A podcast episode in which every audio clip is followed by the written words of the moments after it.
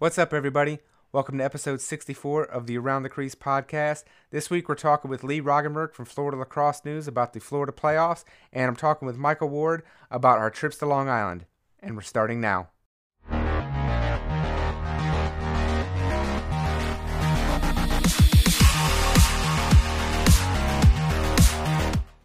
Welcome back to the podcast, everybody. I hope you had a fantastic week.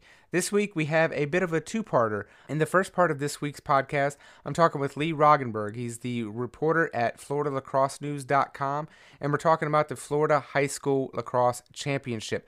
Um, as we recorded this, it was a Thursday night, so they had not yet played the Elite Eight. So we kind of did a recap of what the playoffs had been up until then, some surprises, and then, of course, we get Lee to make a prediction. And as usual, the second half of this week's podcast will be with Michael Ward, and where we get to talk about the teams that we saw on Long Island last week. I was there as part of the Geico Lacrosse Showcase. He was there watching Loyola Academy play three of the best teams in the nation, so we got to compare and contrast some of the things we saw. Hope you enjoy this week's episode, and we're going to get into it right now. All right, I'm here with uh, Lee Roggenberg from Florida Lacrosse News, and we're going to talk about the, the Florida playoffs, which, as we're recording this right now, they are getting ready to play the, the quarterfinals. So we're kind of, Lee, we're going to start with kind of a recap of the playoffs up until this point, and then we'll move into kind of uh, the predictions part because everybody loves a prediction, especially if you can get proven wrong by the end, by the end of it. Um, yes. But what's been happening in the Florida playoffs so far? You know, Mike, uh, I think that one way to really talk about it as a lead in is that uh, Tuesday night when we had the Sweet 16, or as the FHSAA likes to call it, Region 1 semifinal, uh, of the eight games, five of them were one goal games. Yeah. That, uh, that was just amazing lacrosse. A couple of the games that were relatively easy were expected to be relatively easy. Mm. There were a couple of teams that uh, one team in particular that I was a little surprised to see get past the first round, uh, but then went down to Cardinal Mooney pretty easily. If we start up in sort of the north, we had Maclay uh, going down to defeat to Bolles uh, 17 to 16. Uh, I have seen Bolles this year, had not seen Maclay. Maclay had a sort of weak uh, year last year, had been a traditional state program uh, it looks like it's on the track uh, back up this year. Bolles was able to grind that one out. Yeah. Uh, we had Ponte Vedra going down to Lake Marion, winning that one comfortably, and that's kind of the expected because Ponte Vedra is really the the team in the state this year right now. Yeah. Yeah. Now you go down towards uh, the Orlando area. Bishop Moore held on for a one goal win over Lake Highland Prep. I believe that's their fourth straight win over the Highlanders. And mm. uh, you know, right now, you know, Bishop Moore is the better program. Uh, we'll see if that continues or if Lake Highland kind of gets back on track next year. Yeah. Uh, over in the Tampa area, uh, Jesuit of Tampa uh, came through, held on for a one-goal win over a surprising Newsome team. Cardinal Mooney, as I mentioned, uh, knocked off uh, Barron Collier fairly easily last night. Jupiter uh, had a little bit of uh, a surprise with uh, Melbourne Central Catholic held, you know, they won seven to three. I think that that was a little closer than uh, people would expect. Yeah. Uh, down south, uh, Gulliver uh, knocked off Western 12 to 11. Western, Doug Shanahan's team. Yeah. That was the surprise the night to me. Not because I thought it was going to be an easy Western win, but Western had won the early regular season game in overtime and I thought Weston had improved more than Gulliver had over the rest of the season. Yeah. Uh, but Gulliver at home was able to get out the one goal win. Yeah. And then we had the incredible St. Thomas St. Andrews game last night. Yeah. Uh, this was a game where St. Thomas got out to an eight to one lead in the first quarter, and St. Andrews gutted out, got all the way back, and in the third quarter actually took the lead ten to nine. But unfortunately, it took so much out of them uh, on that comeback that by the time we got to the fourth quarter, it was very difficult for the uh, St. Andrews defense to keep up with the St. Thomas attack. Yeah. And that's sort of where the difference was in the fourth quarter. But then when it looked like St. Thomas was going to be able to put the game away, about four minutes left in the game with possession and a two goal lead, they made some questionable uh, shots at goal gave St. Andrews some new life. St. Andrews scored twice in a minute and a half, tying the game up about a minute 25 or so to go in the game. Then it came down to uh, what I called the mano a mano of Brock Gonzalez on St. Thomas against Louis Adams, the St. Andrews stud defender, yeah. who basically did everything uh, to help St. Andrews get back into that game. But you could tell that you know Louis was just a little bit spent. And Brock is a big kid, and he was able to sort of get under him, get to the goal, and score the winner with 12 seconds to go. Yeah. And uh, we had a little bit of fun with that in the recap article today. the title. Uh, I don't know if you you caught that or not. Not not yet. No. yeah, but I threw in a Game of Thrones and WWE combo in that title. Uh, and I'll just let the readers kind of you know, yeah. worry about going to watch it. But this was I'll, I'll, link to I'll make sure I have that linked in the in the show notes as well. uh, marvel! It was just a, a, marvelous game. Probably close to a thousand people there. Oh wow! Uh, that's this is a yeah. This yeah. is a rivalry that's special for the playoffs in particular because you know as a lot of people down here remember there was an incident in the 2012 playoff game. And so the ADs have not allowed a regular season game between the two of them since. Oh wow! But you know, we're not at a point now. The the crowds are fine. The, the they there were no incidents last night. It's really time to get that back on the regular season schedule. But yeah. you know, that was the wrap up of the quarterfinals. You know, if you go back around, were there any kind of surprises? Yeah, a couple of uh, one or two two seeds got through in their districts, but there wasn't a really big surprise. I guess I'll throw out one. Like, I guess I looking at, it, I was a little surprised Oxbridge didn't get through um, to the.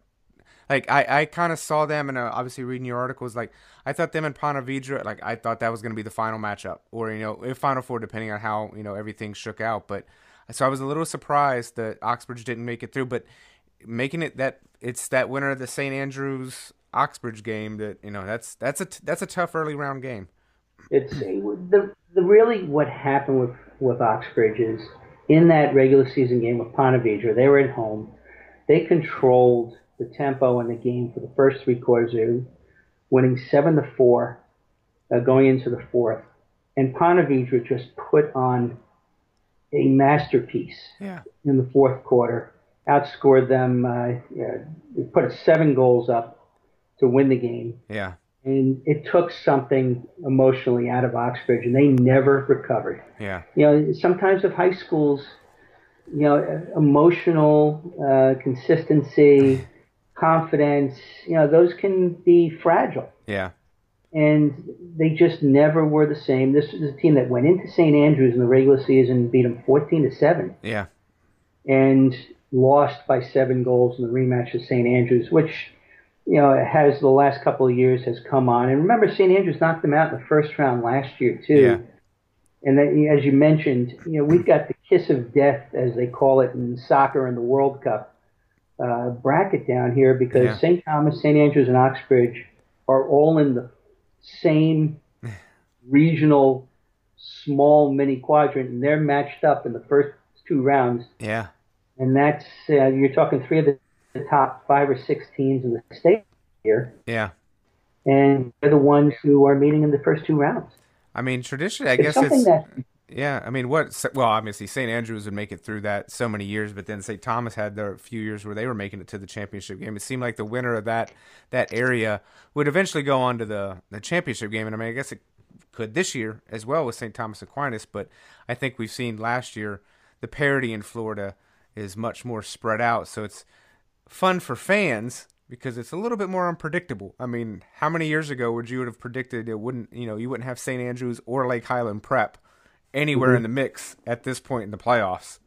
yep, it's uh, when you kind of look at, and part of that's also look at the coaches who've come down here. Uh, I can probably break a little bit of news here uh, as part of this. Chris Spalding, uh, I did mention it. I haven't put the article up yet, but Chris Spalding's on his way back to Florida oh. from upstate New York. Really? And is going to be the director of lacrosse operations at Montverde Academy. Ah, I've been wondering when they were going to get behind. Yeah. Well, they brought Brooks Sweet in. Yeah. Last year, and now Brooks and uh, Chris are going to be working together. So I can think you can expect a couple of years from now. Yeah. you'll see another entry into that uh, mix. That this will this will be an aside from the playoffs, but I have a little inside baseball because my uh, colleague coworker, um, he covers soccer nationally, and Montverde Academy is very, very, very good in uh, soccer, and I don't think I I could be wrong, but I don't even think they play for the state association. Um, they have a team that basically is like IMG Academy, where they just they're not worried about winning a state title. They're just trying to play the best teams in the country. Not to say that to do that for lacrosse, but if that's the model, that'll be very interesting to watch to see what they what they do with that program. If they'll like, I, they might have like a B team that plays for the state state championship, but um, I know they've gotten very good at crossing very fast. And he told me a couple years ago that they were starting to eye lacrosse, and I was like, well, if they get into it, that I mean, We've seen IMG Academy have success with it. Who doesn't want to go to Florida and play? this is uh, so true. Uh, and if you want to relocate from the north as a big name coach, yeah, and yeah. money is not an issue, and just let's say Peter Cordry came down here and, and you know, took over Benjamin uh, this season, you know, the former Princeton goalie, and I don't remember what high school he was at in New Jersey, but he had a terrific record up there. And then the Veniquatros. Uh, yeah, the Veniquatros have taken over Bishop Barrett, Barrett, and um, and you just kind of look. Coach across. Seaman at uh, St. Andrews. Stan at Oxbridge. Yeah.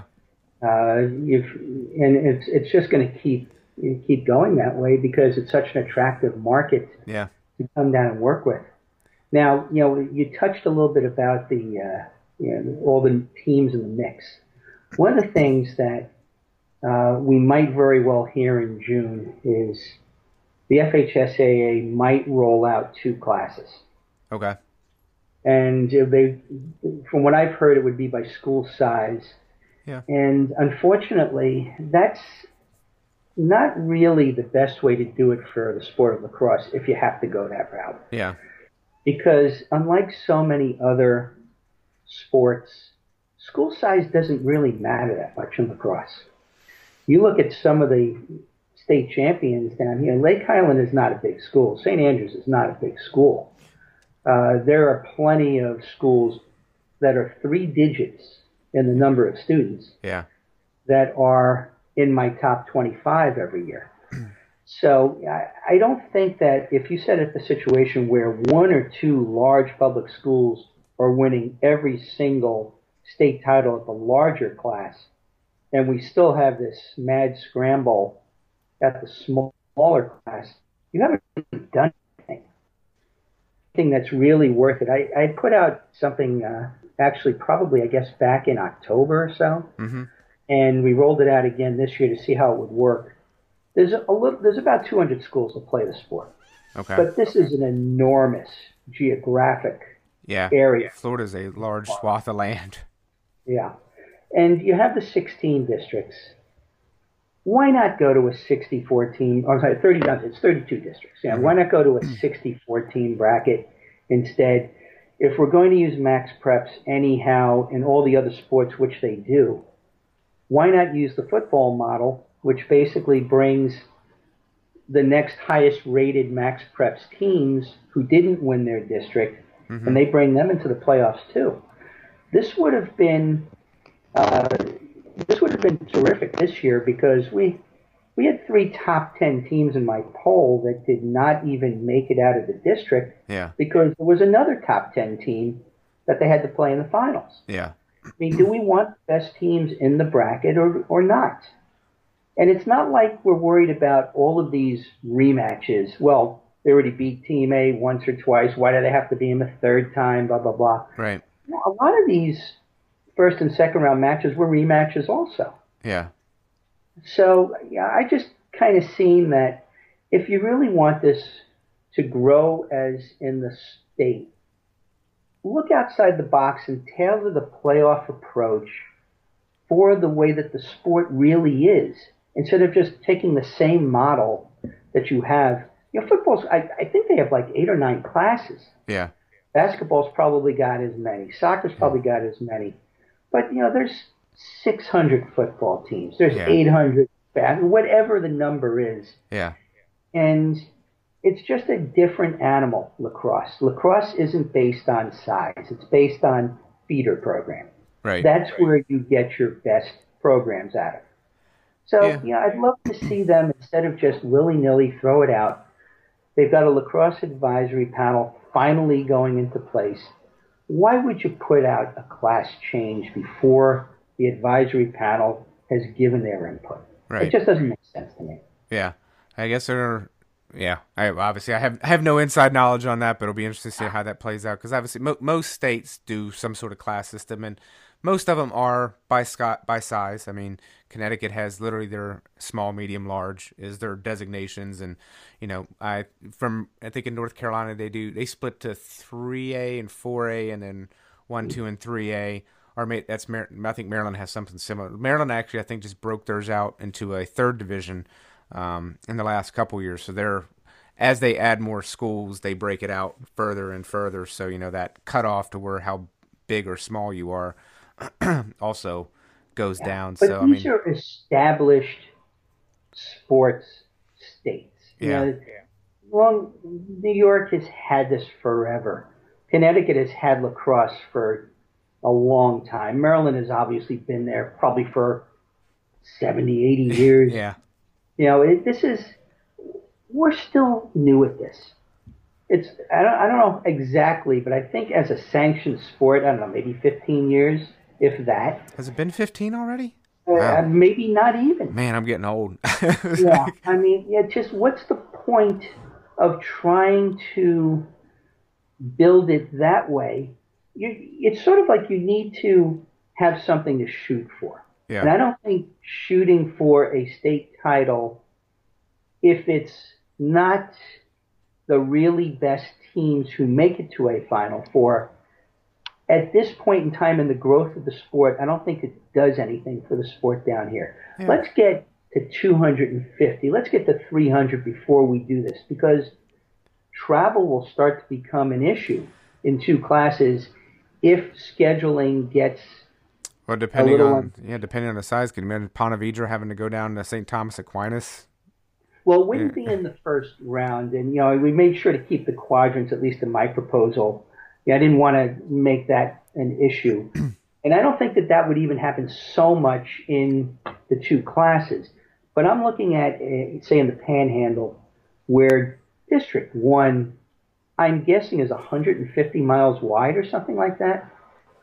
You go, mean, Pensacola to Tallahassee is a lot longer trip than people realize. yeah, Yeah, I think we might have. I might have mentioned in the, in the podcast that we did before that. If I get in the car in Boca and I drive to Tallahassee, not even Pensacola, yeah, just Tallahassee, yeah, I could go from where I grew up on Long Island to Buffalo quick. yeah, And you add Pensacola, that's another hundred plus miles. yeah, so this is just the type of thing where I think that they don't need to rush it. yeah. I think you guys, uh, you guys, Florida has same some of the same stuff that California faces, which obviously California doesn't do. A state champion in lacrosse, they do their um, CIFs, which breaks everything down into different areas. So I mean, yeah, there's there's unique challenges to states that are so broad and long. I mean, I know Tennessee for a number of years has gone back and forth on you know one state champion or two state champion. I think this is last year was the first year they did um, public and private, and they do two classes in each. So they're even trying, you know, something. You know, their private schools are separated from their public, and then they have two divisions for each of those, so small and large. So like it's lacrosse is definitely unique in the situation, and I've seen different states try and handle it in various various ways, and you see the growing pains. I mean, I think it's one of those things, like you said, it's it's still new enough and young enough that, that you whatever the FHSA decides on now may not be what it ends up being in in five years. Um, you know, just because. possibly, well, you would you would hope know, not. Like no one's going to get it right the first time. You would hope they would take like all right, see how it goes and see what plays out and adapt and evolve it from there. And be like maybe this doesn't work. Yeah, I, you know, part of this also is that uh, as much as we in the lacrosse world recognize the underpinnings of what's going on down here, the youth, the coaches coming in, the IQ of the players substantially taking a step up, the popularity in areas that really were not there five, seven years ago. Yeah.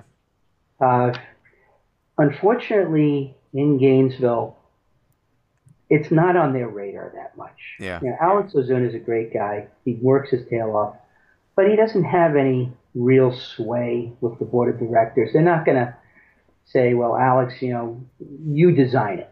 Right. Uh, they're, they're just not going to, you know, go that direction. And there's still an awful lot of athletic directors and others in the state who look at this as, I hate to put it this bluntly, the white privilege sport. Yeah. And, you know, it's, uh, it, it's a shame that they don't quite yet have the institutional knowledge up there. I believe only one of the 16 board members comes from a state that has, um, comes from a school that has a decent lacrosse program. Yeah.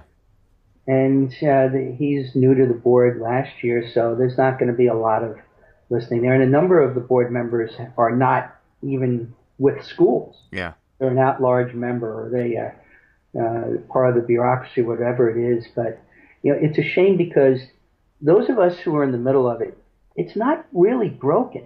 Yeah. There's no real need to go too fast Right. in another direction.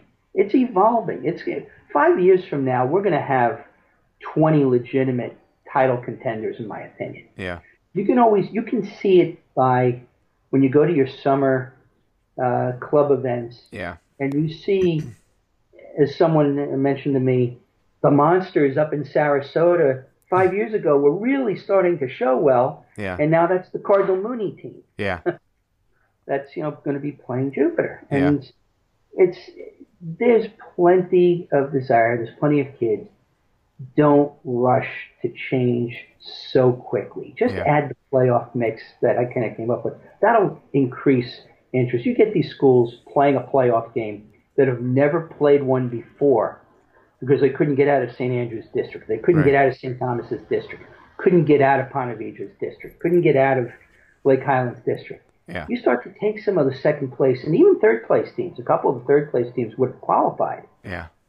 You're going to just draw crowds. You're going to make money for Gainesville because they get the ticket take Right. in many ways from the playoff games. They Yeah. just, you know, do it the right way. Yeah.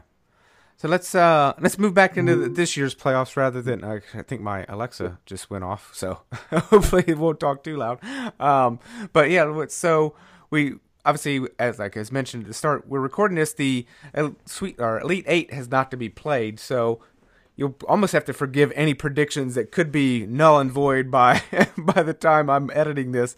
Um, but who has been most impressive to you so far, and you think um, probably has the, the the most legit shot at taking home the crown this year?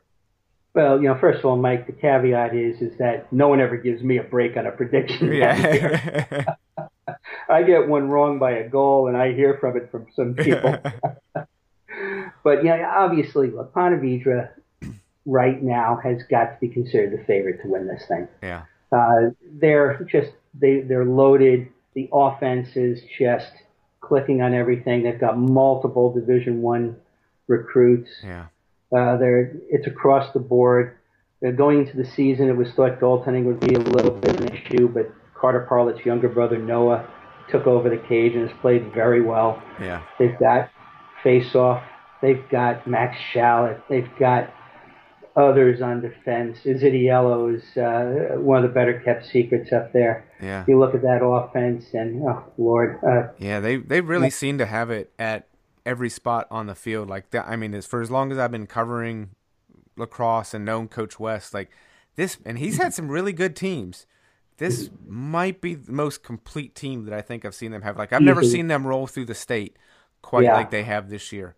I mean, which is, easily the, easily the best team. which I'm sure probably just as easily keeps him up at night because one of those things like heavy you know, the it's it's heavy when your head wears the crown like you know when everybody's anticipating it's almost that much harder because you know there's I'm sure there's a Cardinal Mooney team would probably be like, well, if you thought they were the favorite, I'm sure they'd love to be the ones to, you know, I'm sure everybody'd love to be the one. I mean, Jupiter's probably sitting there like, hey, we're the defending champ.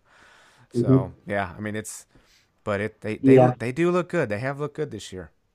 I I would think that you know Ponte should not have uh, trouble getting past Bolles. Uh, it's a relatively local rivalry, at least distance wise. Bolles yeah. has been you know pretty darn good in lacrosse over the years. Yeah. Uh, Mark Mulvey went back there. Mike Mulvey went back there to uh, coach again this year but they, they just don't have the horses you know, yeah. to get by Ponte in this one. Then you kind of look. Let's go down south. Uh, St. Thomas goes down to uh, Gulliver. Uh, one thing that I did, I was able. You know, it's funny. I said I didn't see Gulliver in person, but I actually did catch some of the game via stream. They actually streamed it. Mm.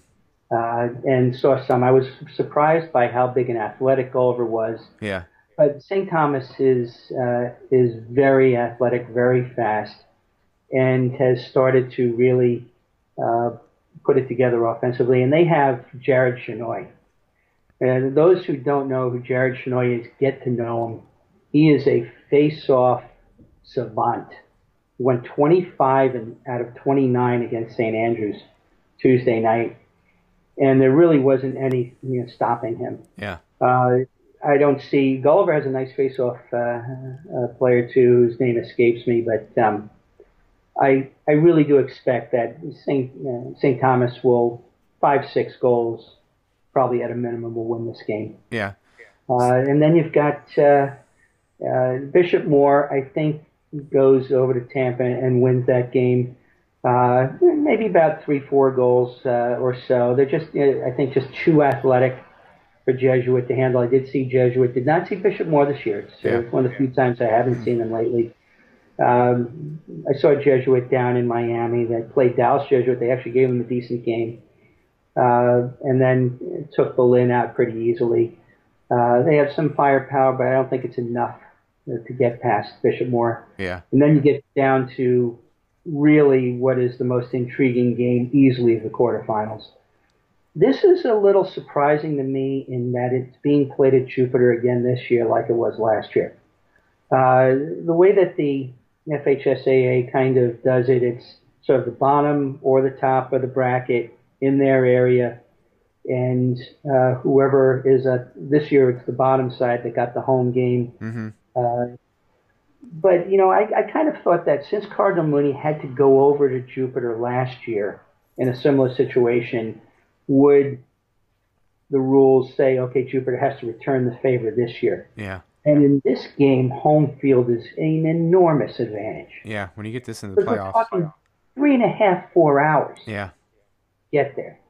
So, how many of the Jupiter faithful would go over to that game, vice versa? Right. Both teams travel you know, fairly well, but it's still three and a half, four hours on a Friday. On a that bus. They have to go all the way across the state. Yeah. And, you know, get having kids on the bus that long you know, it's do you stop halfway across, get out, stretch the legs, maybe do a little stretching routine, get back on the bus. I don't really know how the how the Cardinal Mooney coaching staff is going to handle that, but I've always I've heard mm-hmm. coaches say like they've gotten like they've had incidences like that where they have to get off the bus and they have to play like five minutes later. They don't have time because the game like you know as well as like all right, game's got to start. So you know, I mean that now, stuff. Throwing the weather you know, issue. Yeah. The weather issue is that there, there is thunderstorms in the forecast. tomorrow in the Jupiter area. Yeah.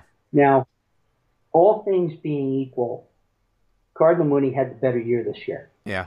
Jupiter played some extra high end games, but Cardinal Mooney had some very impressive wins. So they went to Bishop Moore a couple of weeks ago and beat them 17 to 8. Yeah. At Bishop Moore. That really opened a lot of eyes. They're a team that has been together, has played together quite well. Uh, last year in the regional finals. Uh, it was, a, I think, a three goal game. I think it was an 11 8 final with Jupiter holding on. They were able to hold down MJ McMahon, uh, Cardinal Mooney's uh, yeah. top offensive player. Uh, I honestly think that if the weather and if the travel doesn't affect them, I think Cardinal Mooney can sneak this one out. Yeah.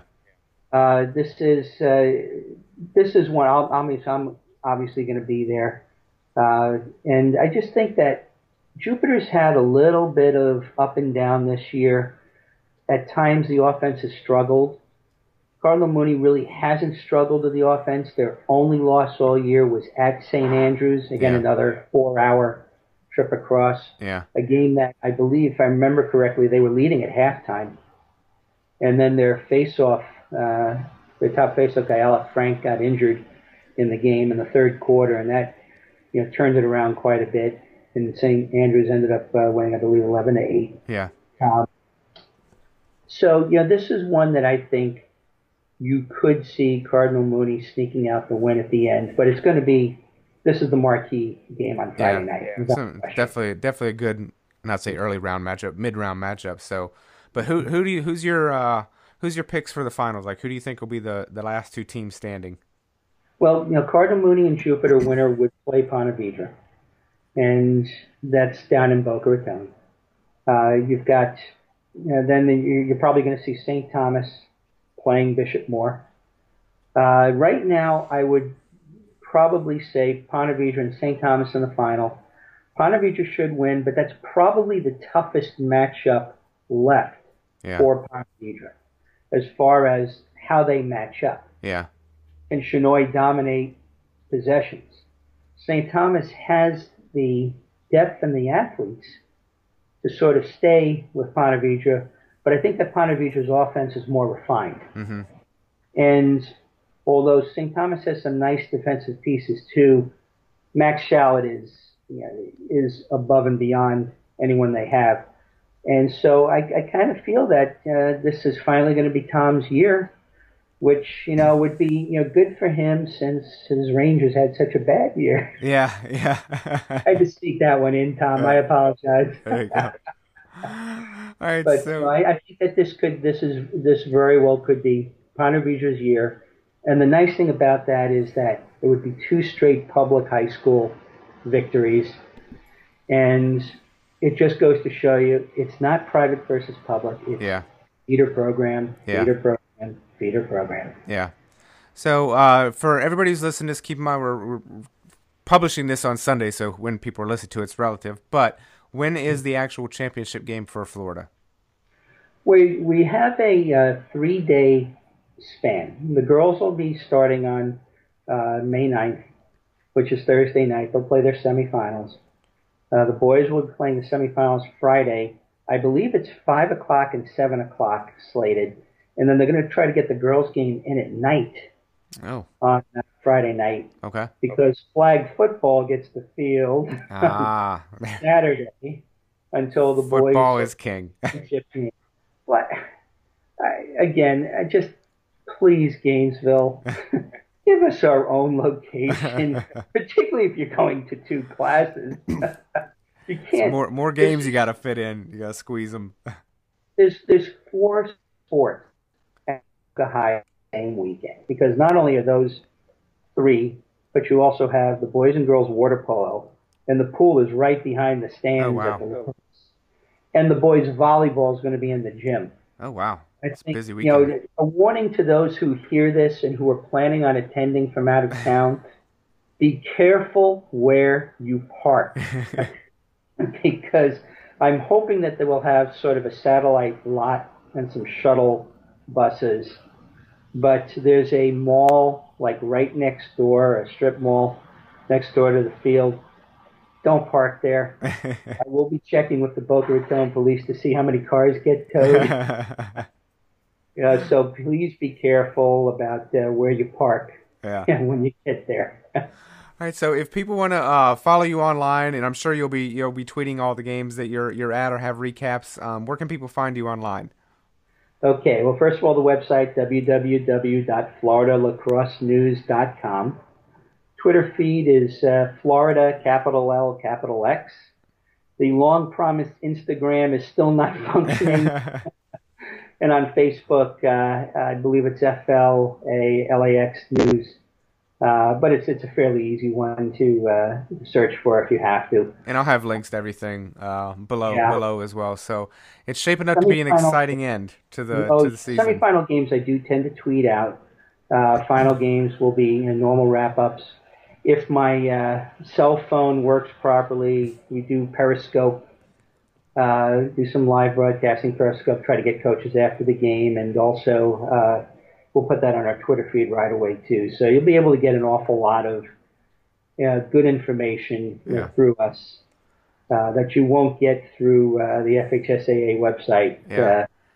Uh, and, uh, Florida will be this, I believe, the second second state to get its champion. South Carolina already finished. Crazy enough, we already have one champion, and Florida is usually right there, right there behind them. Um, oh, two weeks later. So, and the dominoes are falling now. Like after this, like more and more states start to wrap up and finish. So uh, lacrosse season, unfortunately, is starting to wrap up here around the country, and it's uh, getting close, getting close everywhere. Everybody's starting to talk. Oh, it'll only be about 264 days until we start up again. There so you go. it's something to shoot for. Mike, let me mention a, a, couple of things. You know, to those who are listening out there. Uh, those of us, you know, those of us who follow me, I really want everyone to subscribe to Mike's YouTube channel. thank you. Uh, there is so much good stuff that Mike will be putting up uh, as we go along with the season. It's well worth it. A subscription gets you an email uh, notice when a new video goes up. Even if you don't watch it, subscribe to it anyhow because Mike deserves it. You know, Mike's always been very good to the state of Florida, and so I want all the listeners and readers in our state to know that Mike's someone you, you need to support. I appreciate the, it, Lee. That was that you know uh, it was un, un I you know I did not pay for that for, for, for, that. I really appreciate it. Thank you so much. Well, I would uh, you know also want to encourage everyone to listen to that parents referee video that Mike and Mike Ward uh, put together. Yeah, uh, it's it's something that it's very important for parents to learn to control themselves at the games when it comes to ref baiting. Yeah. Uh, it's one thing if you're upset with a call, okay, fine, yell out ah. Yeah. but don't you know, Mike? I don't know if you you caught this, but at some of these hockey games in the playoffs, mm-hmm. you're starting to hear chants in the crowd for a bad call in yeah. unison. Refs, you suck. I mean, that's that's inexcusable. It gets to be that mob mentality when you get that many people um, yeah. You know, it starts starts with one and it it yeah. bleeds it. You know, and professional sports, alcohol plays into a, you know a good chunk of that uh, that mentality. People aren't really thinking about it, and it, I think, and I'll link to it as well because you can hear the entire conversation. But it always ends up being one of those things as well. Like people, when you're in the stands and you're yelling at the a guy wearing the zebra shirt on the field, it's not a real person because you're so far away people may sometimes think that like maybe they don't think they can hear them or it's just like you don't have to see how it affects another human being and then like eh, i mean just one of those things like I we were talking before, like, uh, and I don't want to rehash the whole conversation because I have a feeling we'll probably end up touching this conversation again at a later point in time. But you know, I saw a team this week. I think it was Denver East said their game got canceled because of lack of officials. So, I mean, it's it's not like it's one of those things that's going to happen. Like it's here. We're seeing it have an impact on games. I think there was a game in North Carolina this year that their game got postponed today because they didn't have officials. So I mean, this this cannot be something that can continue. It's not sustainable. This is not one of those things like, oh, you'll find other ones. There's you're seeing around the country there's fewer and fewer younger guys that are picking it up and doing it because they just don't want to deal with the BS. And so, you know, if we don't don't take care of what we got, you know, having you know multiple classes would probably be the least of your concern if you know the games can't get played. Like you got to have the officials, you got to let them do their job. They're human. Like these are high school refs, as Mike and I said. Like these are high school refs. Like no one's getting paid an exorbitant amount of money to throw a high school lacrosse game. Like they're all doing Just their so best and they're doing it because they love the sport. Yeah, so that people understand, Mike, the difference in pay between a high school ref and a Division One ref is like six or seven to one. Yeah. This is not, you know, some of these uh, referees have done Division One, Division Two games. They know the rules better. You got to stay away from the refs after the game. There is no excuse whatsoever Yeah. for approaching a ref after a game. Yeah. You just let it go if you didn't like it. We had a very tough ending in a district game down here that I wrote about, where a ref did miss, uh, did make an incorrect goal Mhm. score on an overtime game. But it's going, you know, this is this is life, Yeah. people. It's life. You just have to, you know, understand that, you know, this stuff is going to happen once in a blue moon. You just have to, you know, live with it. Yeah. Adver- adversity. We're all used to getting, you know, dealing with it, and moving on, and we're gonna leave it there because this will be a topic that, like, unfortunately, we'll probably touch on again because it probably won't go away.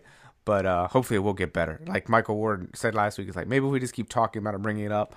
You know, you reach the one, and then you know, hopefully, you know, it spreads from there. So, Lee, I can't thank you enough for for being on, and uh, you know, we'll pro- we'll probably talk again, even though the season is almost over. I'm sure we'll be talking again here before too long. So, uh, everybody, please, you know, check out Lee. I'll have links to everywhere you can find him down below. So, uh, Lee, have a great one, man. Mike, thanks a, a bunch for having me on. Always a pleasure. All right, it's a pleasure, man. You have a good one. You too. Bye. All right, so back with uh, Michael Ward this week, and uh, we're gonna we're gonna do something a little bit different because last week we just so happened to both be on Long Island at different times. I think I got into town on Saturday. You were out. I think Thursday was your last day, right? Like you Yes. took off Thursday, so we missed each other by a few days. But thought it might be kind of fun because we got to one. We both got, got to see a St. Anthony's team, but we also got to see um, some East Coast lacrosse, and then you've got the perspective of you've seen a lot of Midwest lacrosse. You got to see you've seen Loyola Academy several times this year, and obviously got to see some of the the literally the best teams. I think all three of those teams are are, Right. are top ten teams when it comes down to it. Um, but like I thought, I wanted to see how your trip went. Uh, I it was a great time. I mean, I I, I got to stay with my in-laws, my godson, uh, so that was nice. I love driving, so it was an easy drive. The only part about driving there is when you get into New York, it's it's a nightmare. And again, with the weather, with the weather and it getting dark and me getting old, it gets hard to see and the lines are bad. So it's just a grip. It's just a grip it and go steering Yeah. wheel. But it was a it was a blast. I I couldn't have had uh, the hospitality that was shown to me was um was just second to none. I mean, how inviting all the coaches were, and and it was just, it, and I said jokingly in my article, um, I, I felt more welcome there than than I do in the Midwest games, and maybe it wasn't half jokingly. I mean, they Yeah. they pulled. I was on their sidelines, and I'm like, I don't want to be here. Yeah. Like, again, going back to my days when I was a trader, if something changed my habit and then I lost money, I would be furious. So I'm sitting there like, I don't want to be on. I don't. I don't want to take you out of anything because God forbid you lost or Yeah. something happened. But uh, just Coach Moran at Chaminade and his wife and and the coaches, it was so. They were so gracious, and then it just carried on Yeah, to each school. So I, I don't know if I could say I could have a better type of experience than that. I mean, I I don't think the normal uh, media gets that kind of treatment. I mean, it was like I was like hand like I know they don't because there were people from the media looking at me like, who is this guy? yeah, And so it was it was it was uh, it was a lot of fun. A little odd to see uh, lacrosse games played at ten o'clock in the morning. yeah. I guess you guys. I guess in most of those schools must have been on uh, on spring break. Obviously, Yeah. Loyola uh, Academy. Uh, yeah, it was Easter, it was Easter break. Yeah. It was Easter break. So you know, yeah, that was yeah, obviously nice to get it done early. I guess. you Yeah, know, one of those yeah. things like kind of, kind of, kind of weird. Like almost like when I go to the movies in the middle of the day, you walk out and you're like, oh, it's still daylight. Like, Right. Um, but so I wanted to get your your perspectives because you've seen a lot of the teams in the Midwest. Um, you know, just just not even thinking about previous years, but this year alone, you've seen a lot of the teams in the Midwest, and you've seen some of the best teams in the Midwest, in Brother Rice and Culver Academy, and then you got to see like I'm I I don't know what they're going to be ranked now because I know uh, Garden City lost to Manhasset that weekend, um, that Saturday after I was there, um, which I really wanted to go to that game, but work calls and I have to fly out. So um, my trip was more like I flew out from Chicago Thursday night, and then I flew into Baltimore uh, to visit with my brother for Friday, and then me and a buddy drove up from Baltimore to Long Island on Saturday, and then drove back. Um, I think I got back in the town at like eleven thirty midnight um, Saturday night, Sunday morning, however you want to look at it, and then I had a one o'clock flight. So it was a bit of a whirlwind, which anybody listening could probably tell by my voice. like it's, uh, I think the uh, the trip caught up with me just a little bit uh, with a cold, but um, yeah, it's like it was for me. It was a great trip, but I'm really curious to see your perspective on seeing like not that you didn't know you've never seen an East Coast team before. Um, in general, but I'm just kind of curious to get your perspective out of seeing them so close to one another uh, this year. Well, I cut my teeth, so to speak, on Long Island lacrosse. Mm-hmm. That was my first experience with it. Was West Islip, which back then when I was watching it, they were one of the best teams there was. Yeah. Uh, so I was always in awe of um, the lacrosse style out there, and it's not that they're bigger. It's not that they're more athletic. Like they don't make them faster, bigger, stronger out out east. It's just the uh, the skill level uh, and it's not even the skill level on the top players; it's the skill level all the way down the bench. Yeah, that's I think that. So the depth of the teams, um, the familiarity with these teams, like these kids, they just work with each other, and the competition they go up day in day day out. You have to be better. You know, if you th- there's not many off games. Like we saw both of us saw St. Anthony's. Yeah. And I saw Chaminade St. Anthony's in Garden City. St. Anthony's and Chaminade played a week before. Yeah. You have to play that. You have to play that kind of schedule. Um, that you're it's bound to make you tough. You have to adapt or die, yeah. and that's and that's the problem that I think is for the Midwest. It's not that the top end teams don't have the talent. They might not have as much talent, but they have the talent um, but they haven't been tested under the fire of that kind of talent coming at them. Yeah. I mean, Loyola Loyola Academy does to teams what was done to them. Yeah. I saw a team that on the first time they got rattled when they bobbled a ball, it was it was I mean th- there was no second chance. Yeah. Chaminade was on them and then just to watch them. It, it, it, as I said in my article, it was surgical. It was surgical. I mean, it was ball here, ball, and it didn't seem like you realized it was just scoring. Like the like yeah. all of a sudden it was ten nothing at half, and you're like, how did that happen? It just was so smooth. Yeah, and so like I think I, I'm gonna. I don't have the stats. I think every goal, maybe except one, was assisted. Yeah. Uh, and if you want to throw in the hockey assist, I would say at least half were that. Yeah. I mean, it was bing, bing, bing. I mean, I love passing. That's my favorite part. I yeah. love good passing. They did it. They were they were just so smooth.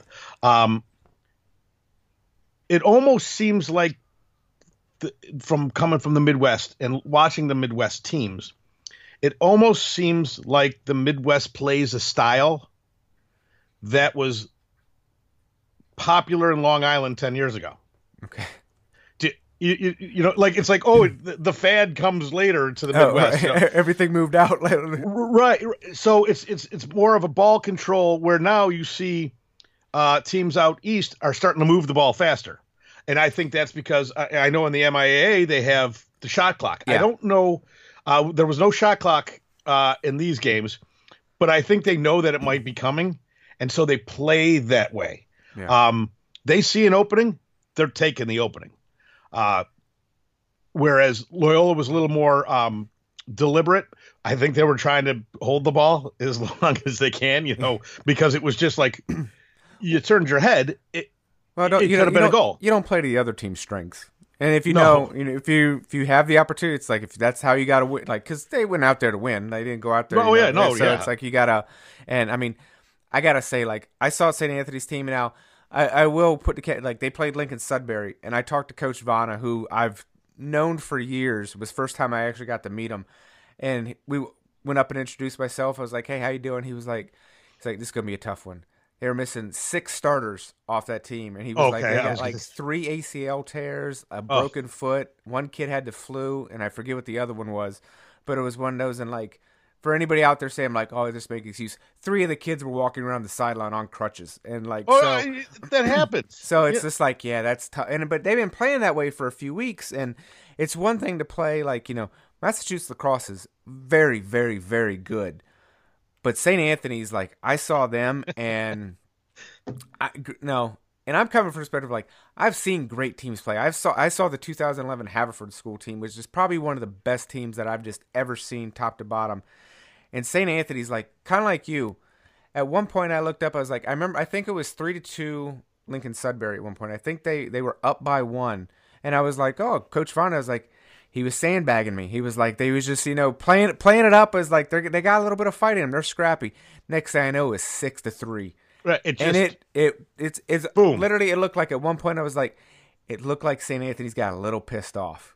That's Yeah. the best way because like their face-off guy took the ball and just ran down the field and just scored, and then it was like bang, bang, bang. Like next thing you know, they had three, four goals on the board, and I was like, this. T-, I was like, and they just tur- it just like they turned it on. They're like, all right, we're, Right, we're done, and they just turned on. I and saw was, the same thing. because it was one of those like I mean obviously Brennan O'Neill I was I've seen him play at the Under Armour games but for me it was like this was the first time I got to see St. Anthony's team play and I was like all right I get to see him in in his element not with you know a, a bunch of random kids selected to play on a team but with guys he plays with in and out he was not the most impressive guy in the field for me the Jake Bonomi kid that That's- kid lit it up like I was And he, like and he lit it up in our game. He was it- my player of the game. yeah, it was. He was one of those. I was like, oh my god, it's like this team is scary good, and, Right. And they had taken a loss. like they're not, To they might not, they might not even be the favorite team in their conference in their league Right. this year. That's That- that's what's scary.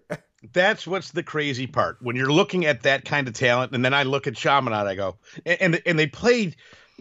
To me, they played two different ways. Yeah. Um, like I said, one is finesse.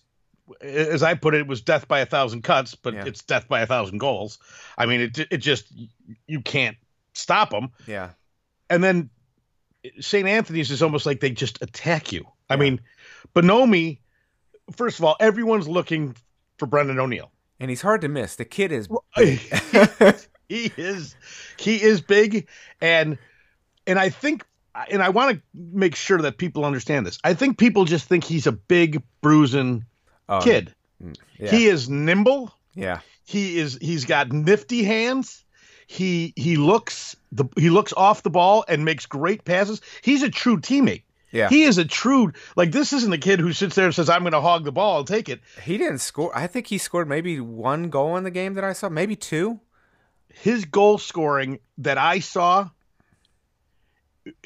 I knew what he was going to do because I've seen Yeah. the move. He comes around the left side with one hand Yeah, and then just rises up and and shoots over the goalie's head. Like you have to save it like like I don't think a goalie who's never seen it is like wait a minute I have to put my stick over because he throws it down over you. yeah, But then you start freaking out and saying, "Oh, we got to cover Brennan," and then you got Bonomi over there yeah, who could put it in anywhere yeah. from anywhere, and his quickness and aggressiveness, I was blown away by the kid. I loved it. I'm like, and I and you know he's going to Michigan. Yeah. So as I went up to him after the game and I gave him the award and I said, I said they're gonna love you at Michigan. Oh, All I keep thinking about is him and Jackson Clay Yeah. together. I mean, the speed and the and the oh, I I I I can't wait to watch it. And then um their other kid, the the 21 uh, McAdorey McAdorey Yeah. McAdorey, Yes. Andrew. he didn't he didn't score against Loyola. But I seriously could not take my eyes off the kid because he just exploded it. Like it there was no slow.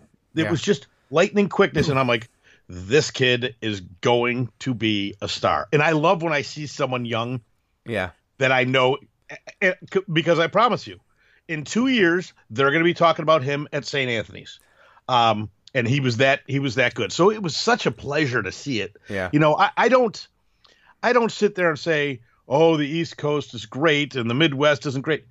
It's their style. That's how they play. Yeah. Now you come out here and you watch the Midwest teams and you watch the best of the best. It's also a blast. There are different styles. Um, Uh, I was at the game last last night, or I don't know what day this is going to air, but I was at the um, Upper Arlington Dublin Coffman game. That was on Wednesday night for everybody. Yeah, I don't- previous previous Wednesday. Today is Right. Thursday, right? Yeah. yeah, I don't even know what days it is, day it is.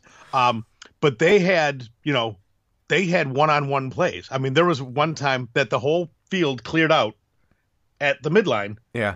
for one player on one player, and I'm thinking, why would they do this? Because I knew who the who had the ball, and he blew by him and scored. Yeah. You wouldn't see that No. in the East You wouldn't see it. I didn't. I mean, Um, I saw. I mean, I could. I could say it's like I saw. I think every team was ranked. Lincoln Sudbury was not ranked in top twenty-five, but I saw St. Anthony's, Ward Melville, Haverford School, Darien, Seton Hall Prep, and Lincoln Sudbury, and you know, all f- five of those schools are all ranked in top twenty-five. I did not see a one-on-one situation right. in I- any I of them. mean- I mean, they those teams they are they are precision and Right. they they they know what they do. They have a plan of attack, and they're looking for the open guy.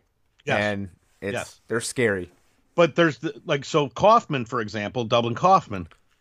Um, I, I- let's be honest, they don't have a team of nine field players that are like a team that we saw out there. Yeah. So they have to do that. Right. I mean, they have three. They have they have three really good attackmen. Um, they have another kid, number four. I can't think of his name right now. Who I'm like, why isn't that kid playing more? Because he's another one who just jumps off the field. Uh, so they played their way, and that's the okay. So let's say that's the Midwest way. Yeah. Um, and is it more plotting? Yes. Is it more one on one? Yes. Some people like to call it hero ball. Sure, but it's the way they play here. Yeah. Uh, I don't like saying, "Oh, we need to ch- change our style for West." Right. Try to make it work as best for you because that's how it is going to be here. You know, there aren't going to be teams like Loyola Academy has a full squad. Brother Rice has a full squad. Yeah. Um, they could change their offense. The other teams, they're not as deep, so they have to do what what happens. Play to your I don't fault them. Right. I don't Yeah. fault it at all. I and that probably this. changes. It's high school. It cha- that probably changes from year to year. But like, oh, we're much better at this Right. this year, so we're not going to do Oh that. yeah, it changes from game to game. you, know, when you're talking about the injuries, you got the, the you know, I don't want to say the best players on the team are you. Let's just say the majority of the best players on the Midwest teams might be a, another sport. Yeah. So you've got kids who are injured, or kids who are nursing injuries from hockey. Yeah. Which I know of. There was a couple kids on Loyola who were nursing a hip pointer, and and his and his uh, big asset speed, and he couldn't run as well, Yeah. and not running as well against those teams. Right. Um, so all of a sudden you have to change your offense. I mean, you, okay, we got to do something else. Now, when you go against a team like uh, Chaminade, Garden City, or St. Anthony's, and you and you're timid for one second, it's all it, it, it's all it's over. It's Yeah. just over. And it's and again, I, I love the fact that Coach Snyder didn't get like honest players. You know, uh, he didn't get down. He was he was constantly telling his players, "Hey, keep your head up." You know, Yeah. no one's playing these. He's like these teams play each other, and and this happens to him. Yeah. You know, and he got to play freshmen. He got to play sophomores Yeah. against these guys, and and a couple freshmen actually looked really good. Yeah. Uh, scored a few goals. I mean, wasn't overwhelmed. It was actually sort of. I mean, let's let's also at the end of the games, St. Anthony's did not have their full squad out there. Yeah. Chaminade did not have their full squad out there. Garden City might have. Garden City um, wasn't as dynamic as the other two. Yeah. Just super talented and, and athletic and big and, and, and I mean big, big. Uh, and so I could see how they, but, but they also had a great face-off guy, Yeah. great goalie, Their face great dead. great defense. I met his father. He, he talked about you had him as a player of the week. Yeah. Uh, um, the, and he was sitting with the goalie's dad, and he started. He's like, "Why didn't you name my kid player of the week?" I'm like, "I don't."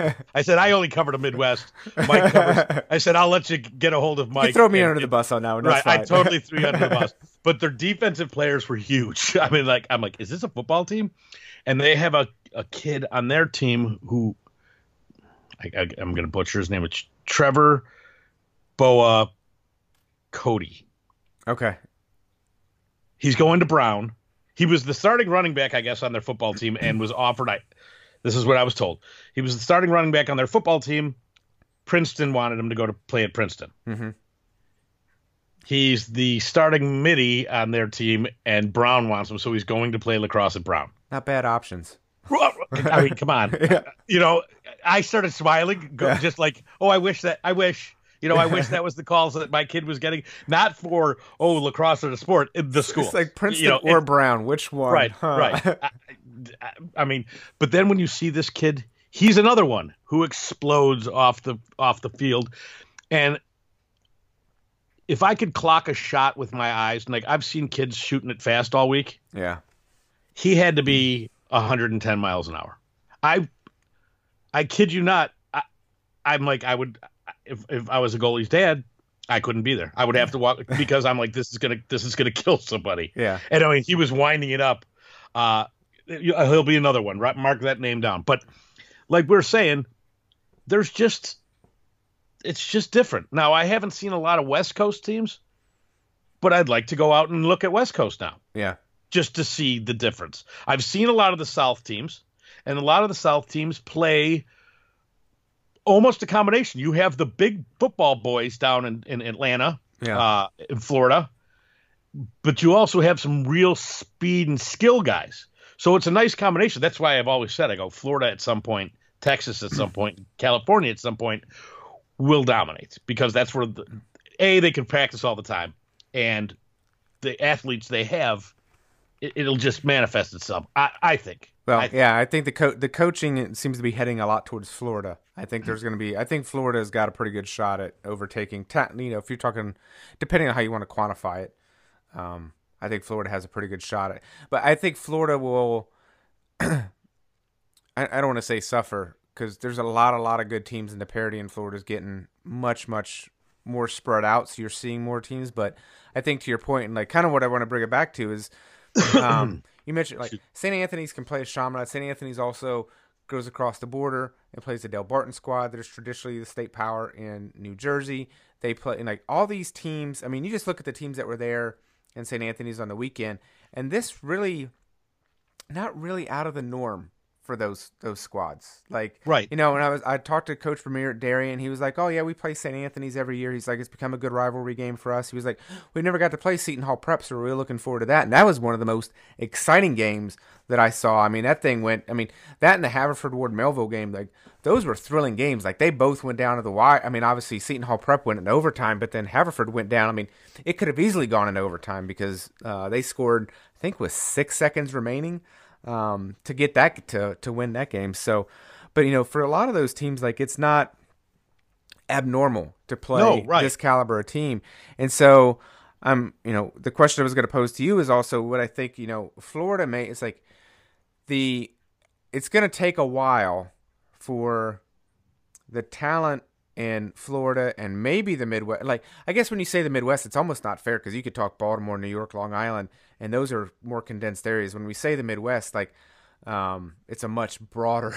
I mean, 200 de- miles away. Yeah, it's like depending. I mean, I'm like driving to all these from, places. from Missouri to Ohio. That's a wide Oh, swath right. of land. Right. So I mean, but it's like you look at like, as you've mentioned several times, like steel sharpens steel. It's like, what, what I guess what does it take for these areas to build up enough concentrated talent to be able to where these teams can play? I mean, I mean, I would love to see Brother Rice and Culver Academy start a rivalry where it's like, oh, we play year in, year out, um, And they kind of can't. thing.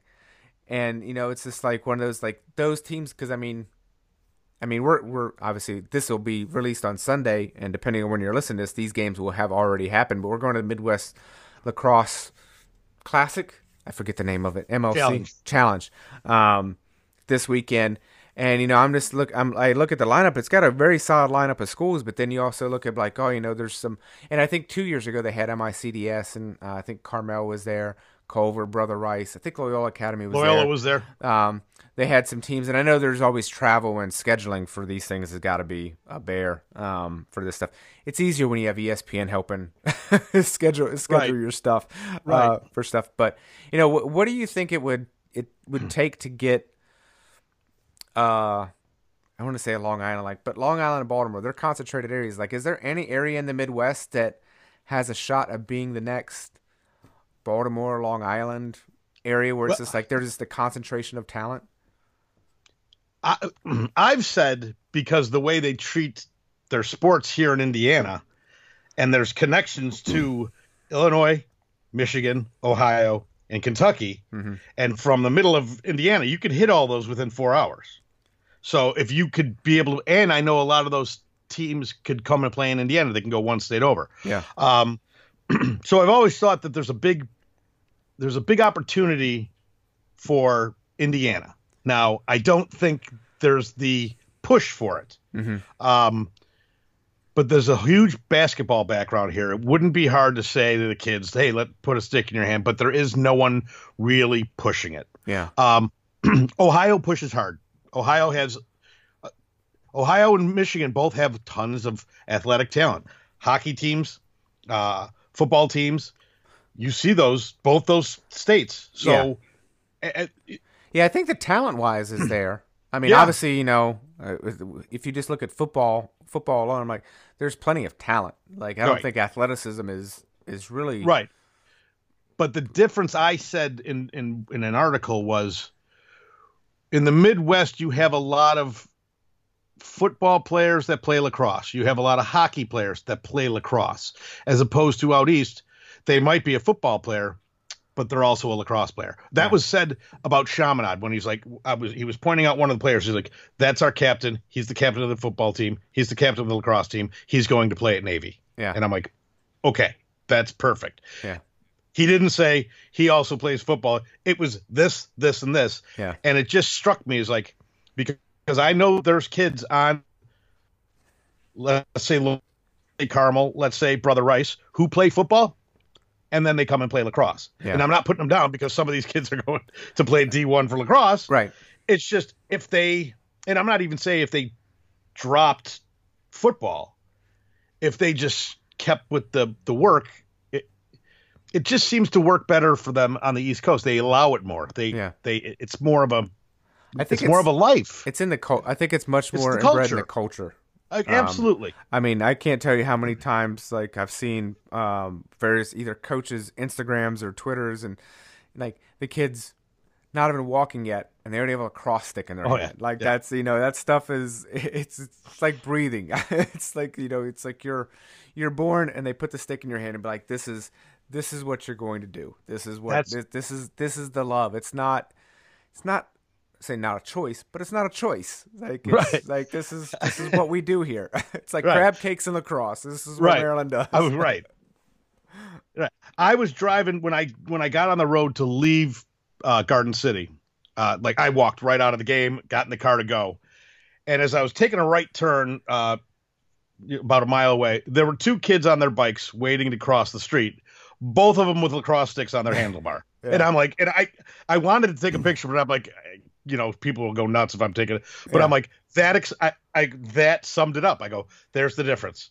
These are eight and nine year old kids riding their bikes, their BMX bikes, and across their handlebars, they're holding onto the handlebars with their lacrosse stick. Yeah. And I'm like, that's it. You don't see that going to the park here. Yeah. Uh, and it takes a lot. I mean, it, it it's not. It takes a will to do it, and you know what? And frankly, I don't. I don't know if there's a state that really wants to push it. Another state that I think gets overlooked so much in the Midwest that I think has a ton of talent, but they don't get to play anybody is Minnesota. Yeah. They got they're gonna have scheduling issues. Always. Yeah. That's their one of their and and they and they have a mileage Yeah. issue too. And I think it's I think they might be 300 or 500 miles. So if you try to go through 300 miles from Minneapolis, you might get to Evanston, Illinois. maybe. Right. Uh and pretty much nowhere else. yeah. So they can't They can't go more than one state, and it's a shame because I know the players they have. Yeah. You've got these big players who play high. It's, I mean, it's like Canada. I mean, Yeah. they play box up there.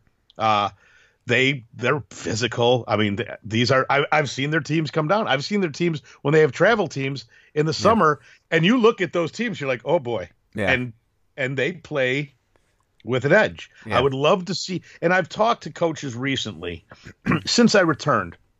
I have I have sent messages to 15 to 16 coaches, or I've tweeted with them, I've texted with them, and just said, I want to try to make a tournament.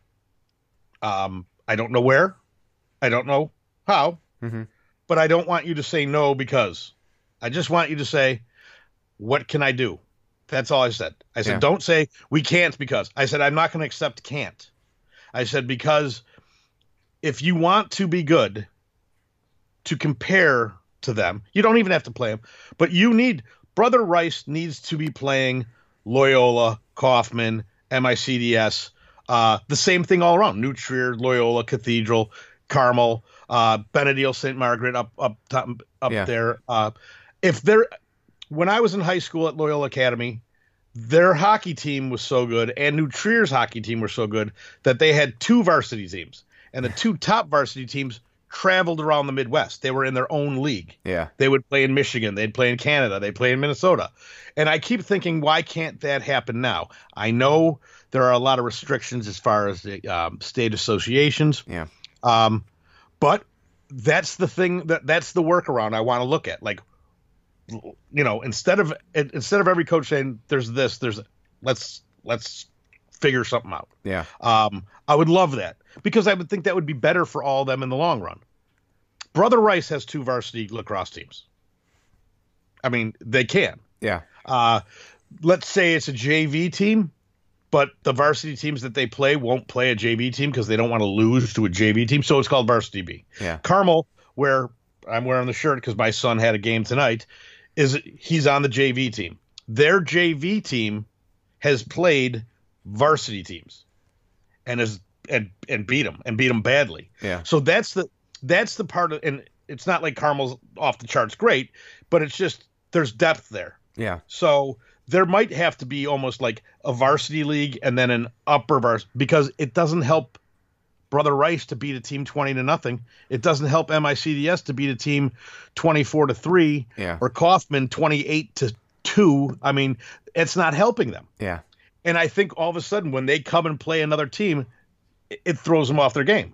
Well, I think Uh, you know we um, potentially saw it whenever I guess we you, I guess you saw MICDS lose. Um, I think their only game of this year. St. Ignatius. Yeah, when they lost to St. Ignatius, and I got the chance to talk with Coach K. He was like, you know, it's just there's a there's a difference whenever you because I I talked with him. I think the the game's getting played tonight, but leading into tonight's game, Thursday night's game against De Smet, like they'd won 85 straight games against Missouri teams. They haven't lost since 2014. Right. So I think when you get the teams and you and scheduling and like because we mentioned all these teams, and for anybody who's not familiar with the Midwest, like you know, and I was probably one of those people when I lived on these because you don't realize how far apart all these schools are. I mean, to get from MICDS to even Culver Academy, like it's not a short drive. Like you're talking about, like it's it's going to take Six you hours. Yeah, I mean it's um you know you can throw a stone in Long Island. Literally, some of the the MIA schools you could walk between like Gilman and B, and Boys Latin and those schools. Like it's not distance is not an issue. Distance is a little bit more of an issue. So you need a you, you need something like a not a tournament because tournament gets is can be um, a no no. Jamboree, Yeah, like I keep need- saying, is a it a jamboree, a showcase. a showcase? Right. I mean, Um, I know there's got to be the right word to use to be able to pull it off. Like no one could actually win it, Yeah, but just to play those teams, I think would be uh, uh, just such a help. You know what, what we're talking about. It'd be It's- eh, you know one of those things like I think I mentioned with you like I would like to see t- to the point where you know because Loyola obviously went east and played all these teams. It'd be nice to see those teams come here and not just play Loyola. Like you know, it'd be nice so Chaminade comes here and plays Loyola for a game, but then also you know maybe they play New Trier or you know maybe MICDS comes up and plays at a neutral site kind of thing, like you know something like that, where you know because you got to make it worth a team like Chaminade, you got to make it worth their while. They can't come out and just play a Loyola Academy, like they can't come out. No, and no, just right, play yeah. Like, you got to make the trip everyone's got to get the everyone's got to get the a, a taste of it. yeah. So Um, and so when all the coaches who were so gracious to me, anything I could do to help out, but I've, um, will you come to the Midwest and play? I mean, I, you know, I, I, will you come and play? yeah, And they just sort of laughed. I'm like, I'm completely serious. yeah, Uh, and then I talked with um, somebody here who organizes types of things, and I said, what could make it happen? And I kept thinking, where could we play this? Uh, and it would have to be something really cool.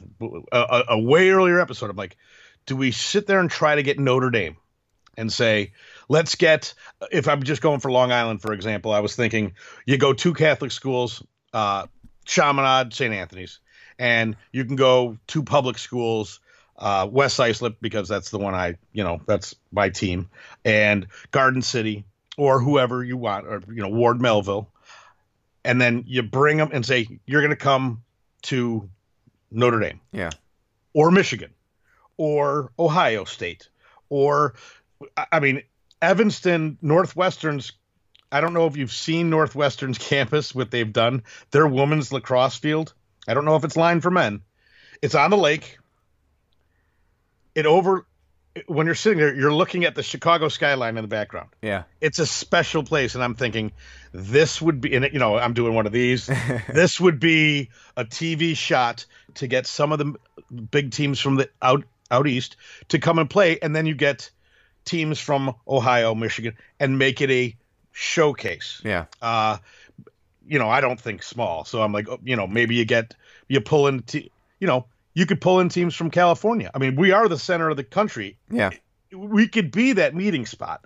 If there's a will, there's a way. I keep thinking. So I that's exactly the the feeling I keep talking.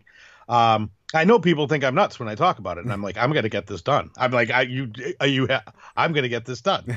Uh, it's been going on all day today. So that that's where it would be great. I mean, that would be. I just imagine if you get St. Ignatius from California to come to Chicago to play New Trier and Chaminade comes to play and they're playing uh, Brother Rice.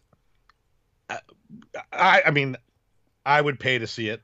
yeah. I would. I, I- I don't know how big it would get, and I don't know what the the the way teams from the East Coast would do it was just to be gracious to help build the sport because it's a lose lose for. I mean, they if they lose, they're going to be like, oh, you got beat by a team from the Midwest. Um, and if they win, it's well, you should have beat the team from the Midwest. right. Uh, so when they were saying whatever we could do to help, that's I threw it right. Uh, come to the Midwest, Yeah. Well, I think you and, know, I'm, to- and I'm not letting that go either. Yeah, I think to to bring it full circle, it's one of those things like you know we had the opportunity to to go and see these teams.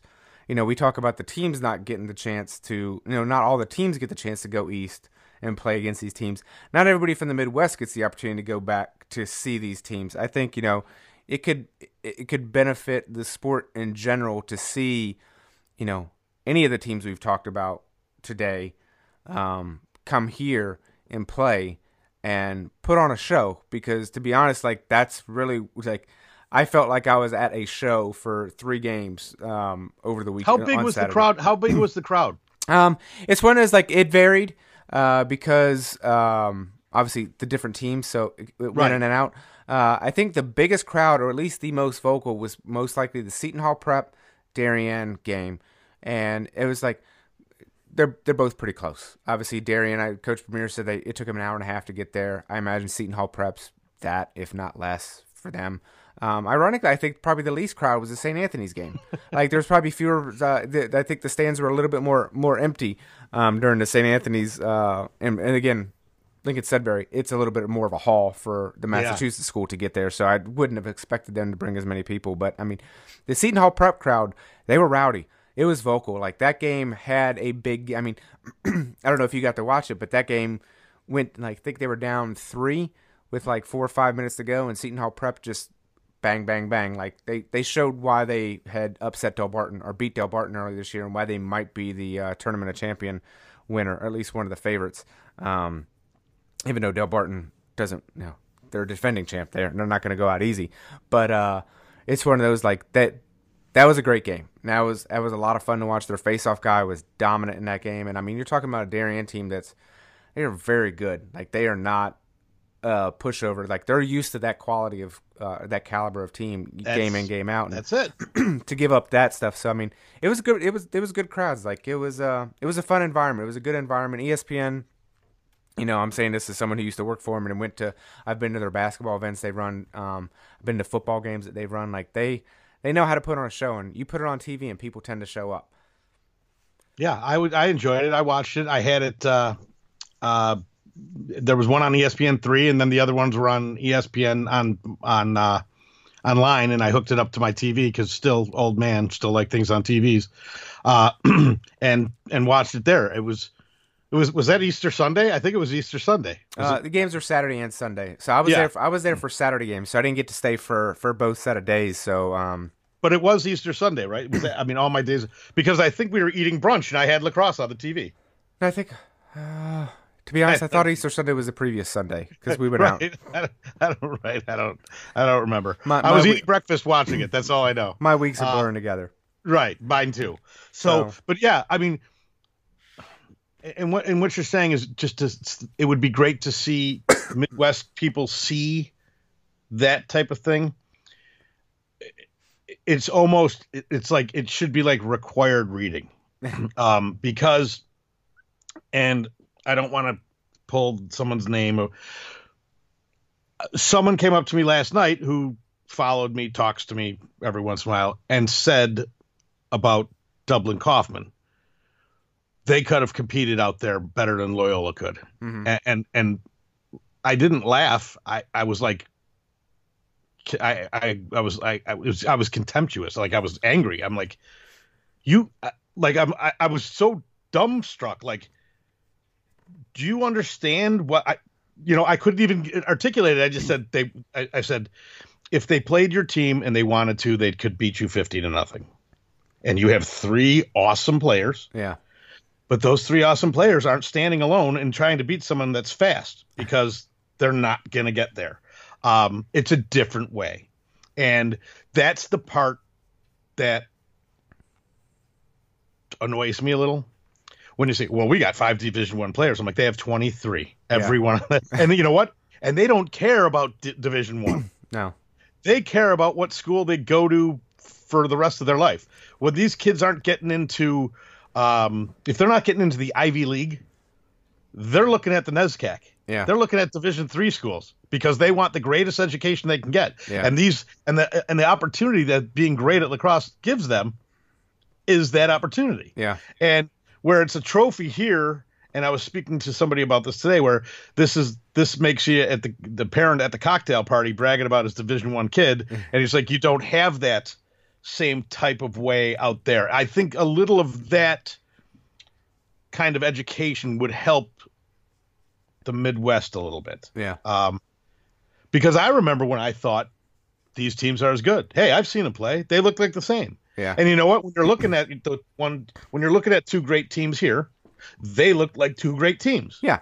And when you're looking at two great teams out there, they look like two great teams. So you think it's the same two great ways right. until you put the one that's not in the league with the other, and you're like, oh, I see the difference now. Yeah. It shows the speed, the the the, the lack of hesitation, um, just the just the turn on a pass. I mean, just something as nuanced as that. As if you just watch how they work a ball around. If you put Loyola, for example, and Chaminade, it it was just a different speed. Yeah. It was just different. The one thing I noticed about St. Anthony's was when the player saw the opening, there was no hesitation. It, it, it's like a great NFL running back. It's like they have this much space, and it's great to you know use my fingers to indicate space on a podcast. Right. But like you have this much space, and they hit it, and it's gone. Like and next thing you know, it's a seventy-yard touchdown. Like that was what I noticed out of the St. Anthony squad. It's like the kid got a corner, and he was around it, and he was at the net in an instant. Like Right. no hesitation. It's like they had done it many times before. It's just one of those like it. It was it was truly impressive. Like it was it was a lot of fun to watch Yeah, Um, I agree. and, just, you know- just fun, just fun. It's like it's like yeah, this is how this game is played. Like when it's Mm-hmm. played at full speed, full tilt, with no hesitation, with players who know how to play it and where their teammates are. Like that was one of the things that impressed me as well. Is just like just the the field awareness of they know where everybody knows their assignment. Everybody knows what. I mean, I was amazed like because you know again. I was interested to see Brennan O'Neill, and I was like, "Oh, is he going to put on a show?" And it was amazing, like how I saw him back off so many times and let this teammate do what they need to do. It's like, and it's like, and it wasn't like you didn't really see any. It was that nonverbal communication. Like he's like, "Oh yeah, no." It's like this is Jake. Jake's Jake's got this. Like kind of thing. It's just like, and it's but it, and it's been easy to be like, you know, I want the ball, like, you know, because I mean, a guy like that could take over a game if he really, really wanted to. So it's like impressive to see, like, he's like, back off, let someone else. And I, I got, I cannot go without saying that one of the things that impressed me most, because I think you mentioned on an earlier podcast, so we will wrap up after this. Um, but so Lincoln Sudbury I already mentioned was missing six starters, and the game started to get like you could tell. The second half, I talked to Coach Vaughn at halftime. They they put in a freshman goalie, which is a extraordinarily tough position to be in. One, you're playing St. Anthony's. Two, you're on ESPN. You're in this crowd. You're in this situation. Like you're already down. Like I can't. I felt so bad for the kid. He was like, "We're gonna see how it goes." And one, the Lincoln Sudbury squad, like St. Anthony's, they were scoring. It really seemed effortless for them. And every one of the Sudbury kids would go over to and, like just try to keep their like giving the goalie words of encouragement. I'm like, you can't like this could not make this kid's career like this would not be your highlight tape. This is a trial by fire. You are getting an education right now. You have many, many years to improve on it. But I think what impressed me most is St. Anthony's, they really let off the gas. The they started the passing a lot more, getting it on eventually the benches cleared. They got The all their guys in. all their guys got experience. They put their backup goalie in. It was one of those, and I'm like, you know, it'd been really easy. Like they're the host school, national television. It could have been a real opportunity, to be like, oh, we want we want to you know showcase what we're about, and they just backed off. The score could have been so much worse than it was based on what they what they saw. But I mean, I got to give it up to the Lincoln Sudbury kids too. Like they, those kids were scrappy. I could see why they are going to be in the hunt this year because they they never hung their heads. They were like they stayed in the game to the end, and I'm like, and that's that's a tough position to be in. Um, Totally that when you're when you're down the down like that. But you know, I was impressed nonetheless by uh, the class and just you know, much less the athleticism and the speed, but the you know the class that those team that team showed, and I mean, all the all the teams were great. Like it was. Uh, it was a, for me. It was a it was a great weekend. It was a fun weekend, despite the weather, but despite a little bit of wind and a little bit of cold. I wouldn't have traded it. Right. I, I will tell you a funny thing along that line is um, a friend of mine's son is the backup goalie at Loyola, and they put him in in the third quarter, uh, and they put Brennan O'Neill in. He scored three seconds off the faceoff. I mean, it was boom, and it was a, he, the goalie had no chance. No goalie would have had a chance. Uh, and so his dad's at home, and I'm texting him, and he's like, "How many has he given up?" I'm like, "Well, he just gave up one now." Well, then Brennan O'Neill came back from around the around the cage and shot, and Liam, the goalie, stopped it. It hit him in the shin, but he stopped it. And I said, and I tweeted, "Big save by McCarthy." And I saw Liam after the game, and I said, "You could tell that story for the rest of your life." I said, "You could say I stopped a Brennan O'Neill goal." Yeah, it's a total truth. I ha- you could you could go through Twitter. It totally happened. I said you took it right off the shin, and you stopped it. And he's and he just smiled. He's like, "Yeah, I can." I go because you know that he's a that he might be that player that could push lacrosse into the mainstream even more. yeah, You know, if Paul Rabil is one guy and and the and the and the Powells were the first, and then Rabil, and then uh, you know, if you want to say uh, Rob Pannell, Brennan O'Neill, he's a junior in high school, and he could be top five most po- across the world. yeah, It- It's not a stretch. So I said you could do that, and that's the cool thing about it, and that's the and that's the good the good stories you could tell when you're older. And and the boys from Loyola are lucky, and that's the other part. Yeah. they are lucky. Not everyone gets an opportunity to do that, and they were very thankful and they were very gracious to everyone, um, because they know that it, it was a privilege yeah, um, and and I don't think they get to do it next year. I think they only get to do one long trip next year, not two like they did this year. So I think that changes. But like I said to a lot of the kids, thank your parents. Yeah. Thank, you know, thank your coaches, thank your school that you're lucky enough to get this opportunity because not everyone does. Yeah. Uh, and that's and that's a great thing for them, and it's a sad thing for other things that other people can't get that opportunity. Um, so when you have the opportunity, be grateful for it. Yeah. And that's you know I think that sums pretty much everything up for me. Yeah, that sounds pretty good. So tell everybody where they can find you online. Uh, you can find me at Twitter. Um, my handle is at mfwchi. Um, you could find you could email me at mward at laxrecords.com and uh, around the crease podcast and and the YouTube channel. Okay. And you can find me at Lax Records on, you know, Twitter, Instagram, Facebook, uh, YouTube.com slash Lax Records as well. So, uh, everybody, have a week. All right, everybody. I really hope you enjoyed this week's episode. If you haven't already, please don't forget to hit that subscribe button if you're watching this on YouTube. And please leave us a like. It really helps us out. If you really enjoyed this show, you can check out the rest of the Around the Crease podcast in video form by clicking on the video link above. Have a great one, everyone.